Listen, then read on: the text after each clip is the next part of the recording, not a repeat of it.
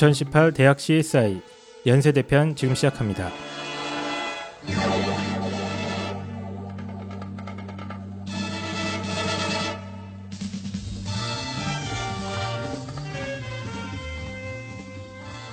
반갑습니다. 펜타킬입니다. 안녕하세요. 한희쌤입니다. 안녕하세요, 빵쌤입니다. 자 오늘 아- 아쉽게도 홍보로 선생님이 또 또 예. 먹고 사는 문제 때문에 오늘은 대타로 저희가 항상 준비되어 있는 대타 그렇죠. 네, 제 4의 요원 그렇죠. 네. 어딘가 빵꾸가 난 것 같은데 그러면 예, 항상 어떠한 주제도 다 소화할 수 있는 만물 박사 예, 빵쌤 나오셨습니다. 네, 예, 오랜만. 예, 네. 오랜만이고요. 그 홍프로님은 참고로 이제 그 지난번에 저희 방송했던 거 있지 않았습니까? 네. 그 내신 입시형 내신을 부탁해. 네. 이 방송 내용에 대해서 저희는 사실 우려가 많았어요. 네. 이 솔루션이 좀 약하지 않나. 저도 처음에 저는 개인적으로 처음에 이 방송에 대해서 강력하게 의문을 예, 그래서. 원고 찢어버리셨다고 그때. 네. 이게 지금 뭐 하는 거냐. 그런데 이제 그 의외 저희가 우- 우려했던 바와는 전혀 다르게 게시판에 어, 굉장히 많은 분들 약 다섯 분 정도가 또 예, 저희 다섯 분 남기신 거면 진짜 한자 한땀 한 땀 바느질하는 느낌으로 네. 어머님들이 독수리 타법으로 남기신 거기 네. 때문에 굉장히 열심히 남겨주신 거거든요. 근데 거기에서 너무 공감했다. 아 나도 이런 고민을 하고 있었는데 어, 이렇게 얘기해줘서 고맙다. 우리 아이가 이런 유형인지 몰랐다. 이런 말씀들을 많이 남겨주신 걸 보고 역시 홍프로가 대단하다. 이런 생각을 좀 했습니다. 확실히 제가 이 생각하지 못하는 음, 디테일함과 섬세함을 가지고 계신 분이기 맞습니다. 예. 그런 부분을 좀 부모님들에게 잘 음. 어필하지 않았을까. 그래서 교육에 있어서의 어떤 진정성 뭐 이런 것만큼은 대한민국 최고가 아닌가. 예, 그래서 어, 홍프로님의 어떤 이런 진정성과 어, 능력 이런 거에 감탄하신 분들은 반드시 입시왕 공부를 부탁해. 아직도 절찰리에 팔리고 있으니까요. 다이어트 아. 영국법도 팔리고 있잖아요. 예, 네. 그러니까 입시왕을 후원하시는 차원에서 좀 많은 관심, 관심 가져주셨으면 감사드리겠습니다. 일단 빵쌤은 그동안 어떻게 지내셨어요? 아, 네. 어, 일단 좀 아팠습니다. 아파가지고. 이분은 아, 1년에 한 3분의 1은 누워 있고 3분의 1은 게임하고 있고 아, 3분의 네. 1만 살고 계시는 3분의 2 누워 있는 사람 제가 알고 있습니다. 요 앞에 어, 한이 되네요. 저 저보다 더 대단한데요. 예. 아니 갑자기 간염이 찾아와가지고 아 간염이었어요? 예, 4월 한 달을 거의 이제 저리 네. 가세요. 그, 그 이거 전염되는 거 아닙니까? 간염? 아닙니다. 예, 전염성은 아니고 걱정 안 하셔도 됩니다. 아, 그래요? 예. 그래서 4월을 좀 그렇게 보내고 5월 그 황금 연휴 기간에 갑자기 또 수업 폭풍이 몰아쳐가지고 음, 예, 수업하고 그리고 누워 있었습니다. 네. 음, 하여튼 누워 계셨다 이제 일어나서 오신 어, 네. 빵쌤 감사드립니다. 한쌤 요즘에 뭐 사업 때문에 개인적으로 바쁘시잖아요. 음, 예, 뭐 사업 사업이라고 하긴 좀 그렇고 예, 저도 뭐 설명회 때문에 바빴고 예, 그냥 카페에 글을 올렸으나 다시 한번 그 설명회 찾아오신 분들. 음. 근데 음. 일단은 설명회 가면 입시장을 듣고 오신 분이랑 그냥 온 분이랑 눈빛이 달라요.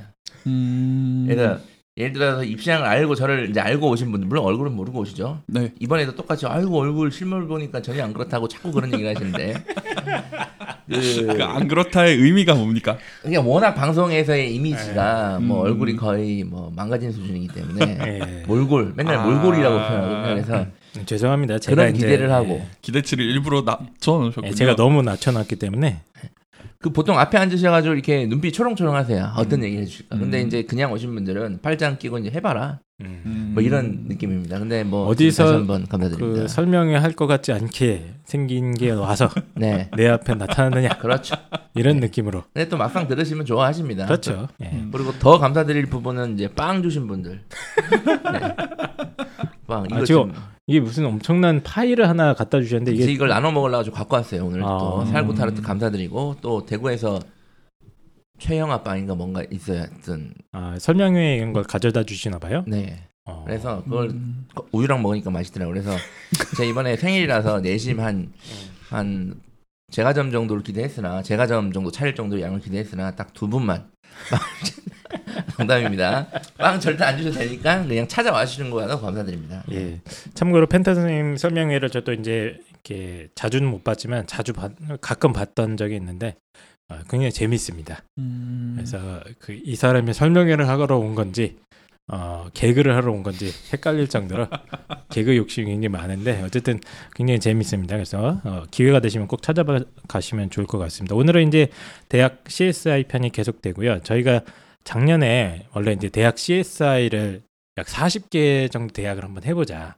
그 목표를 굉장히 거창하게 세우지 않습니까? 펜타킬 선생님 기억나시죠? 네. 저는 그때 엑셀 파일로 전국에 있는 모든 대학을 이렇게 해가지고 뭐 그때 가천대부터 시작했었나요? 네, 맞습니다. 예, 그리고 이제 가천대 하고 그 이후로 거의 진행이 안, 했, 안 했던 걸로 제 기억이 나는데 한 일곱 개 했나? 가천대는 참 이름을 잘 지은 것 같아요. 그런 네, 의미에서. 가나다 네, 순서대로 가나다 했던 기억이 나는데 이제 올해는 조금 더 성실하게 그리고 올해 또 입시가 좀 바뀐 대학들도 음. 좀 있고 그리고 이제 갈수록 입시 변화가 예상되고 있기 때문에 각 대학별 전, 전형 분석하는 이 대학 CSI 편을 좀 더 많이 늘리자 이런 생각을 하고 있습니다. 아 참고로 그 저희가 또 이번에도 사실 많이 못 하잖아요 대학 CSI를 그래서 제 지역별 설명회 오시면 그 지역 관련된 대학 얘기를 제가 충분히 해드리고 그리고 아. 6월 설명회가 또 있거든요 그때는 대학별로도 좀 디테일한 분석이 뭐 입시항보다는 아니지만 좀 많이 들어가니까 아 이 펜타킬의 날카로운 대학 분석을 듣고 싶으면 6월 설명회 오시면 됩니다 네 그러면 이제 오늘은 연세대 대학 CSI 연세대 편 시작해 보도록 하겠습니다.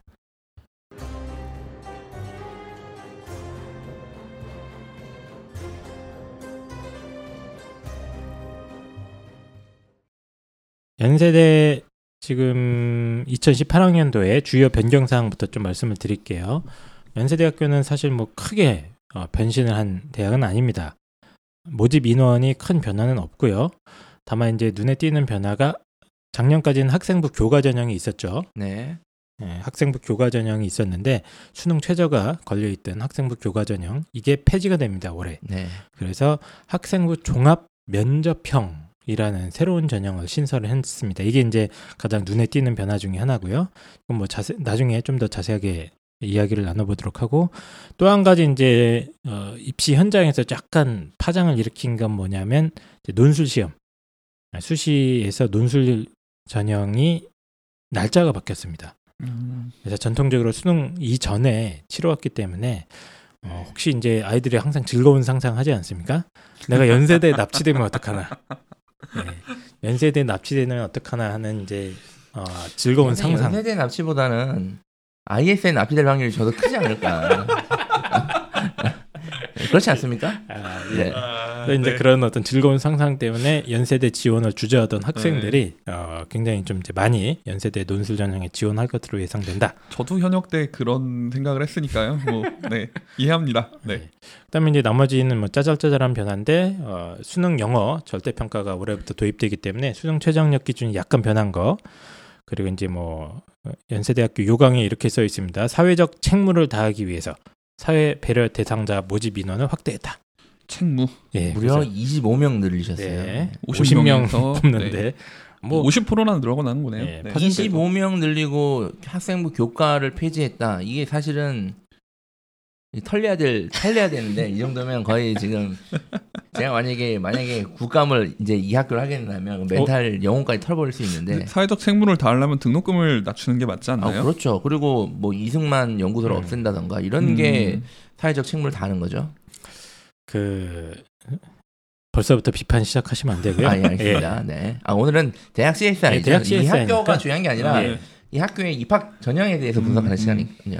그다음에 이제 특기자 전형 어, 작년까지 인문학인지 뭐 사회과학인지 과학공학인지 이 특기자 전형에서 지원 자격이 조금 복잡했거든요. 네. 이제 네. 그게 다 없어집니다. 작년까지는 뭐, 음. 뭐 일부 과목의 성적 상위 30단위가 뭐 2등급 이상이어야 된다. 뭐 이런 것들이 있었는데 싹 없앴습니다. 그리고 참고로 특기자 전형 가운데 인문학 인재, 사, 사회과학 인재 계열 이 두 가지는 점진적으로 폐지할 예정이죠. 2020년도에 폐지한다라고 요강에 밝혀놓고 있습니다.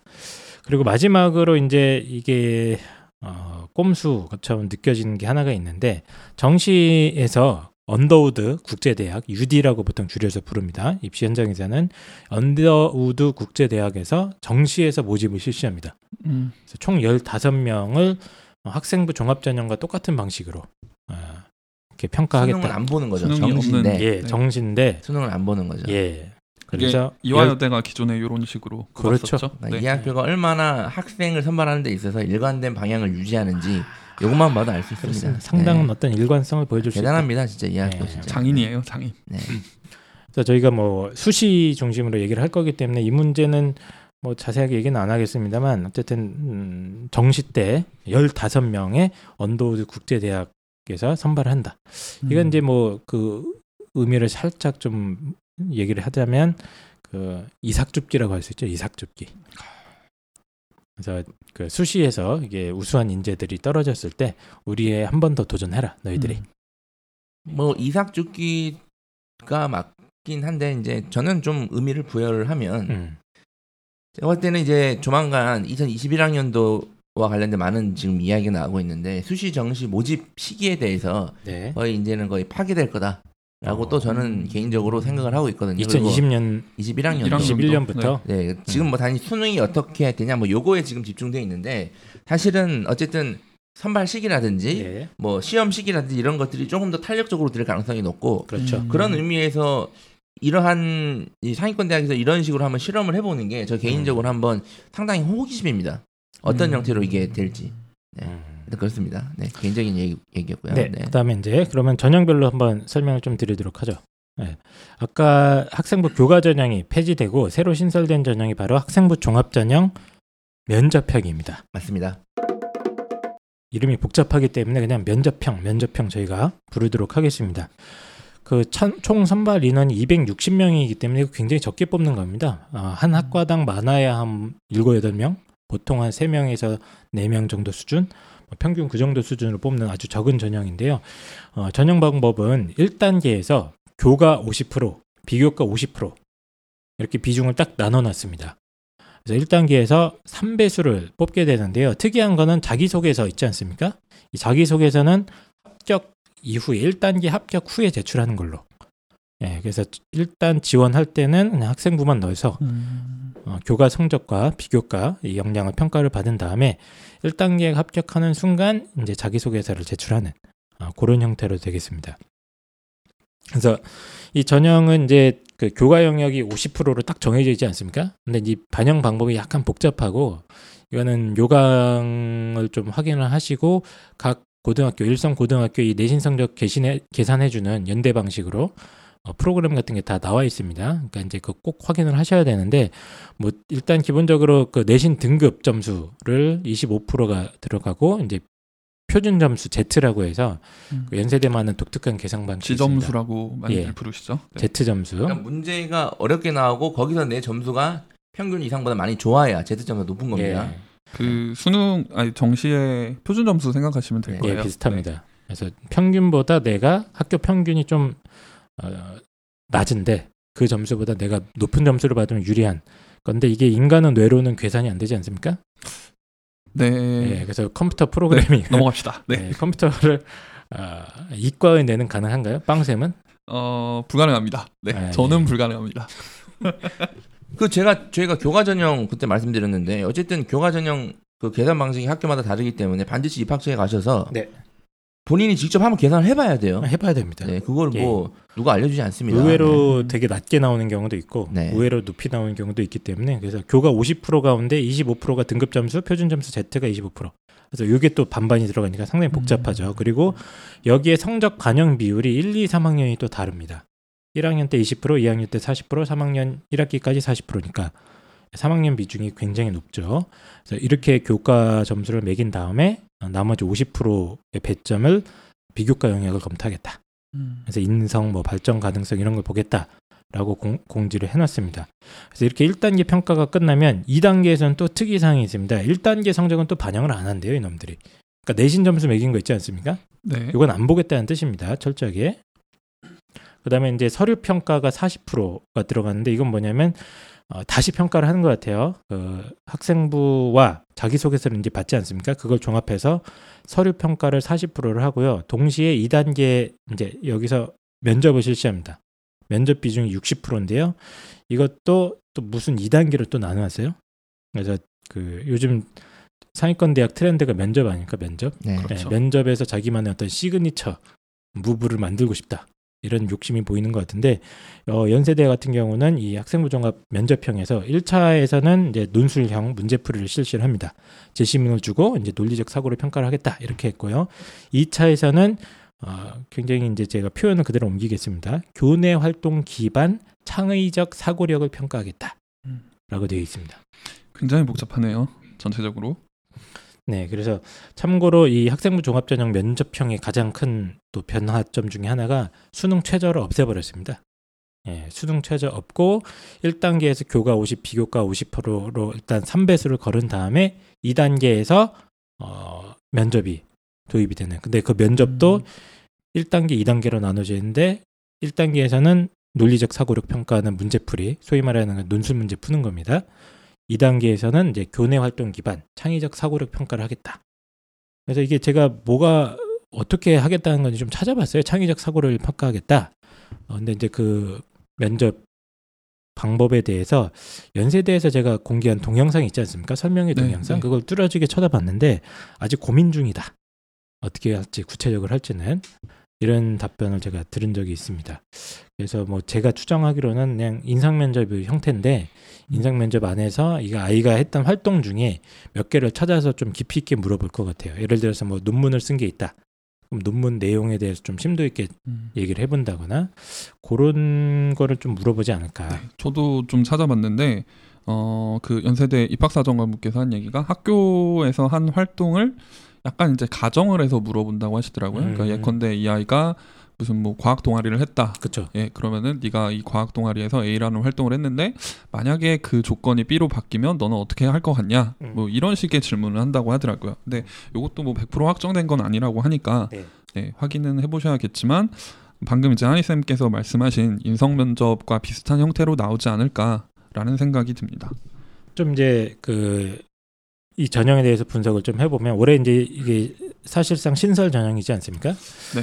근데 이제 특징이 수능 최저가 폐지되기 때문에 어 당연히 예, 전국에 있는 1등급 초반대 학생들 이 학생들이 대거 몰려들 것으로 당연히 예상해 볼 수 있습니다. 작년까지는 수능 최저가 세 과목 합 6등급인가 요구를 했던 걸로 기억하거든요. 근데 그게 상당히 높은 수준이었기 때문에 전국에 있는 내신 1등급 초반대 애들이 생각보다 많이 지원을 음. 못했습니다. 그래서 어, 실제 경쟁률이 작년 같은 경우에 4.85 대 1이었으나 올해는 이것보다 한 1.5배수 이상은 더 몰려들지 않을까. 어, 수능 최저가 없어졌기 때문에 전국에 또 따져보면 1.0짜리들이 꽤 있습니다. 1.01, 1.05 이런 애들이 상당히 많지 않습니까? 얘네들이 이제 대거 몰릴 것이다. 여기로 음. 이렇게 좀 생각을 해볼 수 있을 것 같고요. 합격자 이제 분포 같은 경우는 제가 이제 자료들을 작년 거 합격자 자료들을 좀 구한 게 있습니다. 그래서 이제 제가 뭐 해킹을 했다거나 뭐 어두모 자료를 통해서 구한 건 아니고 이제 시중에 떠라, 떠돌아다니는 이거저거 자료들 그리고 제가 갖고 있는 자료들 다 추합을 한번 해봤었는데요.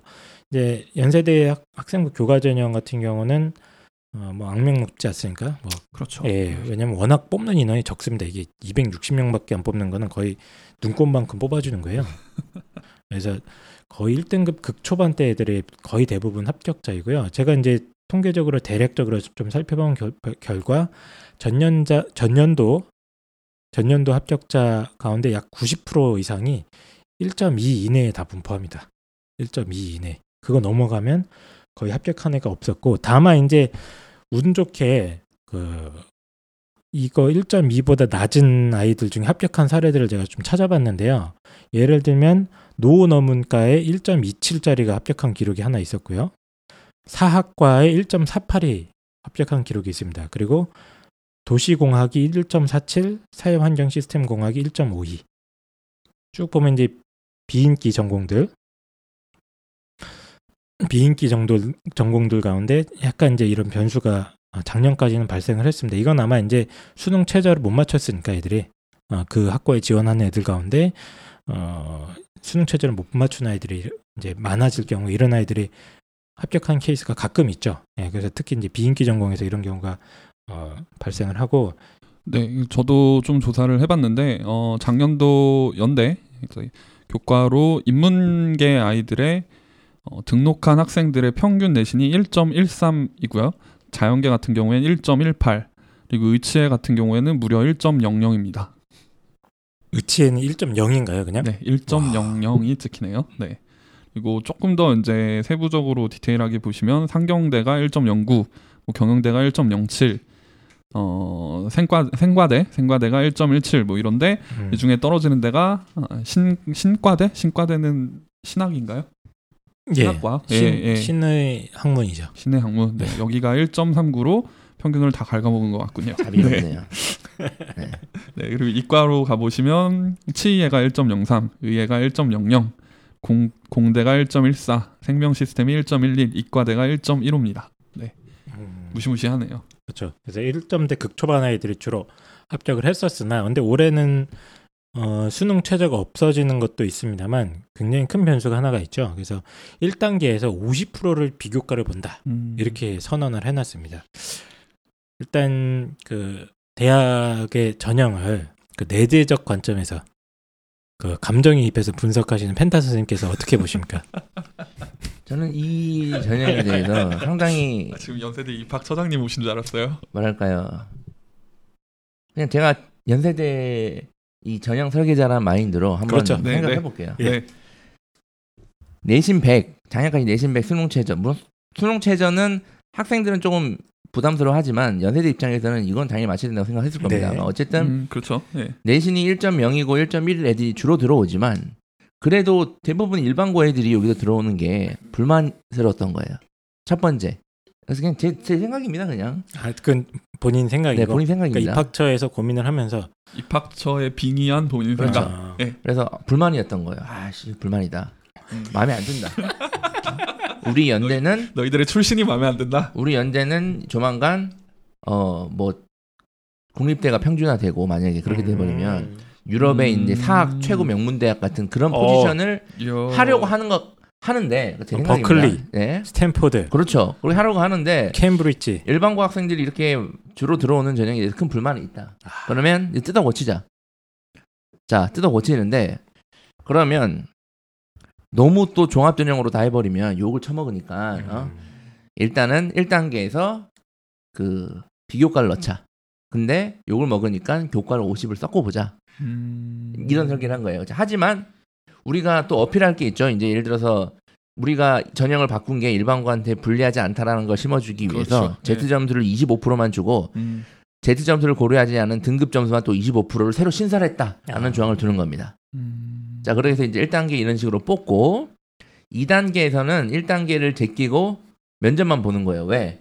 이렇게 해도 또 일반고 애들이 또 마음에 안 드는 애 들어오는 애들이 있으니까 어? 여, 여전히 2단계, 살아남은 그 2단계에서 네. 면접으로 확실히 조져야 되잖아요. 음. 그러니까 2단계에서는 내신을 보지 않는다는 포장을 해서 2단계 면접만 보는 겁니다. 하지만 네. 이런. 걸 가지고 또 욕을 먹을 수 있죠. 날카로운 사람들은 연대가 이런 식으로 하면 안 되지 않냐. 아, 우리는 그래서 어떻게 했냐면 수능 체제를 없애줬다라고 하는 거예요.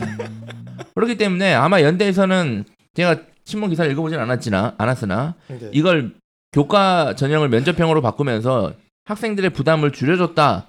쉽게 접근할 수 있다라고 얘기를 했을 겁니다. 그 근거가 아마 수능 체제를 없앴다라고 얘기하는 걸 거예요. 근데 네. 자소서도 1단계 합격한 그렇죠. 애들만 내라. 네. 네, 하지만. 수능 체제 없애주는 거, 자소서 나중에 내는 거, 등급 점수 25%, 제도 점수 반만 반영하는 거 이런 것들은 다 낚시고, 음. 네, 다 낚시고 실제는 실제 뭡니까 그럼? 실제는 실제. 일반고 애들을 더 줄이자. 음, 이거는 본인 생각. 본인 생각인데 네. 마- 음. 맞을 가능성이 매우 높다. 아, 저도 이걸 보면서 되게 의아했던 게 등급 점수하고 Z 점수를 동일 지금 퍼센티지를 줬잖아요. 그래서 이게 특목고 애들이 등급 점수에서 상당히 불리할 수밖에 없는데 네. 그래서 굉장히 의아했거든요. 이거를 보면서 근데 지금 펜타쌤의 말씀을 들으니까 아 이게 그냥 생색내기구나. 네. 라는 거에 좀 네, 설득이 됐어요. 그렇죠? 날카로운 내재적 접근이었죠.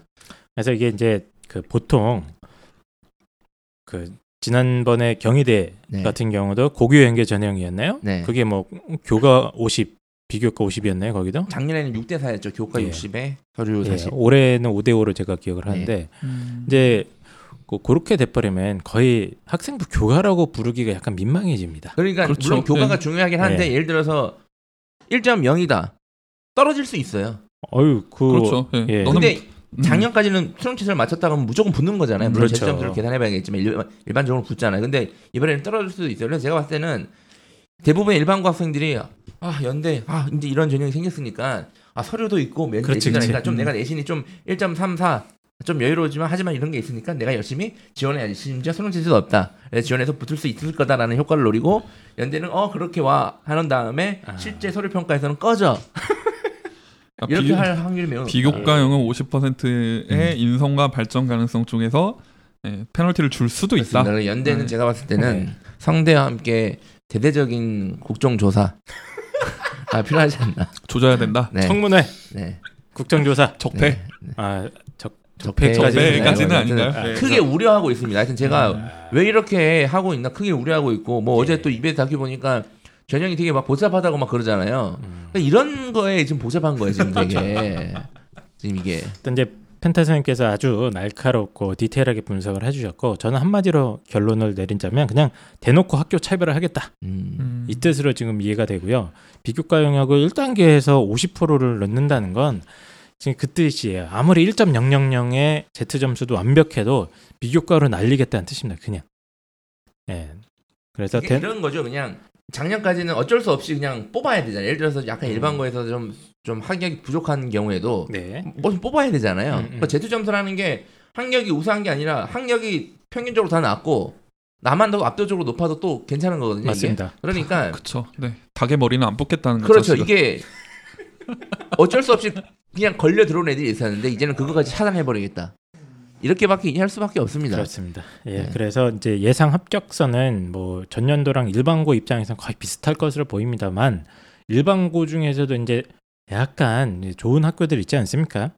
저는 이게 왜 예. 악랄한 전형이냐면 바- 분명히 이 합격선은 지금 1.2 이렇게 되잖아요. 네, 내려갑니다. 네, 제가 봤을 때는 1등급 중반까지도 내려갈 수 있는 학과들이 많을 것 같아요. 네, 네. 근데 이게 실제로 이제 내후년에 공개하면 봐라 우리 이렇게 해가지고 음. 일반고든 뭐든 어쨌든 내신 음. 합격사 낮아졌다. 이게 우리가 공교육 기여한 거다라고 뻥칠 가능성이 없다는 얘기 이 자식들이. 아, 실제로는 네. 특목이나 이런 쪽 애들 때문에 네. 내신이 낮아졌음에도 좀 불구하고 이제 좋은 학군에 있는 학교들 있지 않습니까? 뭐 네. 강남에 있는 일부 학교들이나 뭐 이런 쪽 아이들이 상당히 유리하겠죠. 학교에서 이제 비교과나 이런 게 좀 어, 잘 돼 있는 그런 네. 학교들 가운데 어, 좀 1.4나 5쯤 애들도 그 정도 학생 학교 학생들은 한번 해볼 만하다 라고 저는 생각을 합니다. 어쨌든 선발 인원이 굉장히 적기 때문에 이게 서울대보다 훨씬 어렵습니다. 연세대는 어, 뒤집어서 일반고 학생들 입장에서 약간 얘기를 해보면 어, 정말 똑똑한 일반고 아이들도 있잖아요.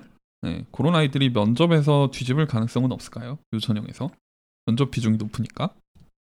근데 보통 근데 일반고에서 수업하는 방식과 어, 특목고나 뭐 자율형 음. 고등학교에서 수업하는 방식이 기본적으로 좀 이제 면접에 있으니까. 네. 약간 불리한 측면이 있지 않습니까? 그래서 음. 이제 아, 일반고 아이들한테 하여튼 어, 불리한 싸움이 되겠죠. 불리하다. 예. 그 면접 부분은 지금 이 문제 풀이형 으로 나오면 어쨌든 일반고 학생들은 좀 많이 불리할 수밖에 없고 그렇죠. 네. 네. 그리고 또 지금 면접을 2차 면접으로 교내 활동 기반 창의력 사고 평가한다고 했잖아요. 사실 이것도 제가 땐 불리할 수밖에 없고 그렇죠. 일반고 학생들이 그러니까 유리하다기보다는 불리하지 않은 면접 형태가 되, 되려면 인성이랑 학생부 기반 면접밥이 돼야 됩니다. 그렇죠. 대부분 그런 면접이 지금 되어가고 있고 그러니까 연대만 역행하는 거예요 지금. 네. 네. 그래서 그 펜타 선생님께서 지금 잠깐 어, 방송이 중단된 틈에 네. 어, 욕을 하셨어요. 네. 연세대 어, 이 양치기들. 네. 아, 그래서 아, 결론은 어쨌든 간에 아주 특출난 내신과 뭐 어떤 비교과 관리 상태가 아니면 이 전형은 얼마나 안 들어가는 게 정신 건강에 좋다. 음. 예. 뽐 선발 인원도 적기 때문에 꼼수입니다 꼼수. 음, 여길 넣을 바에 차라리 서울대 일반을 넣어라. 저 같으면 그렇게 추천드리고 그 싶고요. 일반은 서류 100이니까 더 음. 불리한 거 아니냐. 하여튼 어쨌든 어쩔 수 없이 일반고 학생들이 지원할 수밖에 없는 구조고 이거는 제가 봤을 때는 좀 문제가 있는 네. 거고. 어쨌든 꼼수를 자꾸 부려봤자 이게 네. 이렇게 캐치하는 사람들이 그렇다. 있기 마련이다. 펜타한테 또 아작이 났다. 네, 아, 국정조사를 요구한다. 네, 아, 이렇게 정리하고 네, 넘어가겠습니다. 알겠습니다. 그러면 그 다음은 학생부 종합전형 활동 우수형입니다. 학생부 종합전형 활동 우수형 이름이 길기 때문에 그냥 활동 우수라고 하겠습니다. 면접형과 다르게 이제 모집 인원이 474명인데 이것도 사실은 많은 편은 아니에요. 네. 예. 그리고 1단계에서 오직 서류 100%로 일정 배수를 선발합니다. 그리고 2단계에서 1단계 성적 70%와 이제 면접 30%를 반영을 하게 되는데요. 이 면접 역시 어, 논리적 사고력을 평가하는 어떤 제시문 기반 문제풀이형 논술 문제풀이형 면접입니다. 그리고 가끔 가다가 어 이 친구가 서류 내용이 약간 이상한데 하면 확인 면접을 실수할 수 있다라고 되어 있는데 이건 뭐 크게 중요한 것 같지는 않고요. 그리고 이게 이제 수능 최저 학력 기준이 걸려 있습니다. 어, 국수, 탐구 1, 탐구 2 이 네 과목 중 두 개 합 4등급 이내라고 적혀 있는데 이게 상당히 복잡하죠. 그리고 영어가 절대 평가로 되면서 영어는 2등급 이내로 들어야 됩니다. 그러니까 무슨 얘기냐면 작년까지는 얘가 어, 뭐 국수 영탐 중에 세 과목 합 6등급이었어요. 그렇죠? 근데 이제 올해는 영어는 2등급 이내로 들어가야 되고 영어 빼면은 국어, 수학이 있고 탐구가 하나 두 개가 있지 않습니까? 네. 그럼 네 개죠. 국수, 탐구 1, 2 중에 두 과목이 합이 4등급 이내로 들어와야 된다. 이렇게 얘기가 돼 있습니다. 그래서 그 수능 최저가 뭐 약간 완화된 측면이 있죠. 예를 들면 탐구 하나만 2를 찍어도 작년과는 달리 탐구 하나만 2를 찍어도 국어 수학 둘 중 하나가 2등급만 있으면 예, 4등급을 맞출 수 있기 때문에 살짝 이제 그 수능 최저가 완화된 느낌이 있습니다. 어, 그래서 요 전형 같은 경우는 특징이 1단계 그 발표가 11월 17일 날 하거든요. 11월 17일이면 아이들이 11월 16일 날 수능을 보지 않습니까? 네. 예, 그러니까 이제 이- 이때까지는 수능 등급이 대학 측에 통보가 안 됩니다. 그래서 수능 등급을 모르는 상태에서 100%를 뽑아갈 아니 1단계에 뭐 2배수 3배수를 뽑을 것 같은데 이 중에서 수능 최저를 못 맞추는 애들이 어느 정도 비중일까요? 어, 솔직히 종합 전형을 음. 이 연대 종합 전형을 지원하는 애들 중에 수능 체제를 못 맞춘다? 그러니까 작년 기준으로 제가 봤을 때 그래도 50%는 안 넘을 겁니다 연대 같은 경우는. 어, 제가 넘네. 이제 작년 같은 경우는 뭐 고- 공개된 자료는 없는데 그 입학 처장님 있지 않습니까? 네. 그 나와서 설명해 하시잖아요. 네. 네. 네. 그분이 말씀을 어떻게 하셨냐면 작년 기준에 1단계 통과한 상태에서 수능 최저 맞추면 거의 합격했다 그랬습니다. 음, 그럼 거의 한 예. 30% 정도. 저는 그 말을 그 그게 사실은 좀 믿을 만한가? 그 입학 처장님 제가 그 내용 증명을 받으실 수 있게 네. 입학 처장님 이메일을 제가 알려드릴 테니까 펜타 선생님께서 직접 한번 문의를 부탁드립니다. 근데 이제 아 1단계 통과한 학생들 중에서 그렇죠. 1단계 통과하고 수능 최저 맞추면 작년 같은 경우에 거의 다 합격했다라고 이제 수능 말씀하셨어요. 최저 맞추면이란 조건 때문에 아 수능 최저 맞추면 되는구나라고 생각하겠지만 실제로 이 연 학생부 종합 활동 우수형 넣는 학생들이 분명히 고대나 서울대 일반 전형을 넣거든요. 그러니까 제가 봤을 땐 거기서 이제 충원되고 충원돼서 그렇습니다. 인원이 음. 적기 때문에 그런 현상이 나타나지 않을까. 지금 펜타 선생님이 굉장히 정확하게 얘기를 해주셨는데 음. 그 연대는 선발위원회는 굉장히 좋고 네. 연대 1단계 여기 붙은 애들은 대부분 서울대 붙은 애들입니다. 네. 서울대가 훨씬 많이 뽑지 않습니까? 네. 뭐 일반 전형만 해도 거의 7, 1,700명 가까이 뽑아가기 때문에 대부분 아이들이 중복 합격 상태예요. 그래서 충원 합격률이 거의 70% 80% 됩니다.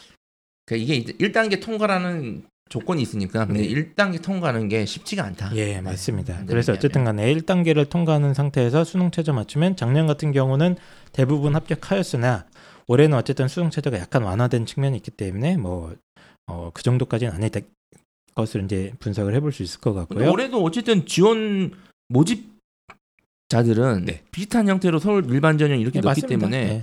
크게 달라지지 않을 것 같아요. 그래서 예. 어쨌든 종합 전형은 이거 활동 우수형은 1단계 통과가 매우 관건이다. 아니, 관건입니다. 네. 예, 1단계 통과가 관건이고 그럼 전년도 이제 합격자들의 내신 분포를 좀 따- 따져봤는데요. 합격자 내신의 약 70% 가까이가 1.0에서 1.35 정도의 분포를 하고 있었습니다. 이게 이제 일반고 기준이고요. 어, 특목고 혹은 이제 자율고 합격자들 같은 경우는 보통 1.6에서 2.5, 2.5 넘어가는 애들은 거의 없었습니다. 음. 어, 학생부 종합 이제 활동 우수형 같은 경우에 특목 자사고도 2등급 후반대 애들은 거의 본 적이 없고 2.5 몇 명 있었나 뭐 이 정도 수준이었고 일반고도 거의 대부분 1.35 안에 들어옵니다. 그런데 이제 특이한 것은 일반고 학생들도 1.4에서 한 1.7짜리 학생들도 몇몇 합격 사례들이 있긴 있었습니다. 그래서 좀 최저 합격권 어, 학생들 내신을 좀 불러드리면은 국사학과로 제가 적어놨네요. 국사학과에 일반고 학생이 1.95가 들어간 기록이 있습니다. 1.95요. 뭐 신학과는 2.1 일반고 학생입니다. 근데 이제 이 두 가지 케이스는 상당히 좀 그 보편적인 케이스는 아니라고 봐야죠. 네, 뭔가 이제 특수한 어 뭔가가 있었을 것으로 추정이 되고요. 자율고 학생이 정치외교학과에 2.5가 들어간 기록이 있고 특목고가 2.7짜리 학생이 사회복지학과에 들어간 기록이 있고 그래서 어 아무리 내신이 낮아도 뭐 특목 저사고도 2등급 중반 아니면 이제 거의 안 되는 예, 이런 상황이 벌어지고 있는 그런 겁니다. 그래서 뭐 활동 우수형 같은 경우는 전년도랑 별로 달라진 게 없기 때문에 어 뭐 저희가 딱히 얘기할 건 없는데 이제 딱 한 가지 설명드릴 것은 작년에 입학 처장님이 제가 연세대 입학 처장님이 작년에 설명회 하시지 않았습니까? 그- 매년 하시죠. 예, 네. 그때 제 기억에 그 이 활동 우수형 합격자들 가운데 1.2 넘어가는 애가 없었다고 제가 음. 들은 기억이 있거든요. 저, 저도 그렇게 들었어요. 그러니까 1.2라기보다는 1등급 맵 해서 음, 음. 거의 없다 이렇게 얘기 거의 없다고 말씀하셨는데 제가 이제 작년 거 이- 그러니까 2017학년도 거 결과를 까봤더니 의외로 1등급 중반대 애들이 합격자들이 꽤 있습니다. 음. 예, 그래서 뭐 그 정도까지 좀 빡빡하게 잡을 필요는 없을, 없지 않을까. 그리고 이제 어, 활동 우수자형 같은 경우는 어, 뭐 충원율 이제 추가 합격자가 그 전공 전체 인원의 50%에서 80%까지 발생을 하거든요. 야, 그런 걸 감안을 한다면 1단계만 넘어가면 거의 뭐 80% 이상 합격이 되지 않을까 이렇게 생각을 합니다. 그래서 면접도 뭐 중요하다고는 하는데 뭐 면접의 영향력보다는 수능 최저 학력 기준 어, 요거 맞추는 게 관건이다. 아, 1단계 누가 됩니까 그러면? 1단계는 이제 그 연세대가 좋아하는 애들이 되겠죠. 네. 뭐 거기까지만 얘기하셔도 충분히 이해하겠습니다. 근데 이제 이게 문제는 제가 이따가 말씀드리겠지만 이게 서울대보다 어- 어렵다는 게 선발 인원 때문에 계속 그렇습니다. 음. 예, 선발 인원이 이제 서울대는 뭐 지균만 해도 700명, 일반 전형이 1,700명인데 얘네는 꼴랑 470명 뽑아요. 그러니까 당연히 어려울 수밖에 없겠죠. 예, 입학이. 그래서 연세대의 학생부 종합전형 이 활동 우수형은 저희들은 웬만하면 권하지 않죠. 웬만하면 권하지 않죠. 예, 웬만하면 권하지 않고. 학생들도 뭐 잘 안 쓸라 그래요? 예, 그리고 학교 그 선배들의 입학 기록에 보면 딱 나와 있습니다. 우리 학교를 좋아하는구나 연세대가. 음. 음. 예, 아니구나. 이 느낌이 바로 오실 겁니다. 그래서 그거 가지고 결정하시면 된다. 올해 예상 합격선은 역시 일- 일반고 애들도 한 1.5까지는 한번 해볼만 하고 특목 자유사고 애들도 한 2.5까지는 가능한데 다만 전년도 합격 기록을 꼭 보셔라. 근데 어쨌든 이게 내신만 가지고 기준을 잡기에는 이 학교가 사실 애매하고 예. 뭐 1.0이니까 되겠지 이렇게 생각하시면 아, 절대 안 안 됩니다. 이 됩니다. 학교는. 네, 어쨌든 특히 작년 같은 경우에는 그래도 그래도 아 1.0이면 그래도 교과 전형을 넣는 게 맞습니다라고 했는데 지금 또 올해는 아니야? 솔직히 모르겠어요. 저도 네. 사실은. 모르겠다. 네. 자 연세대 어, 특기자 전형으로 넘어가겠습니다.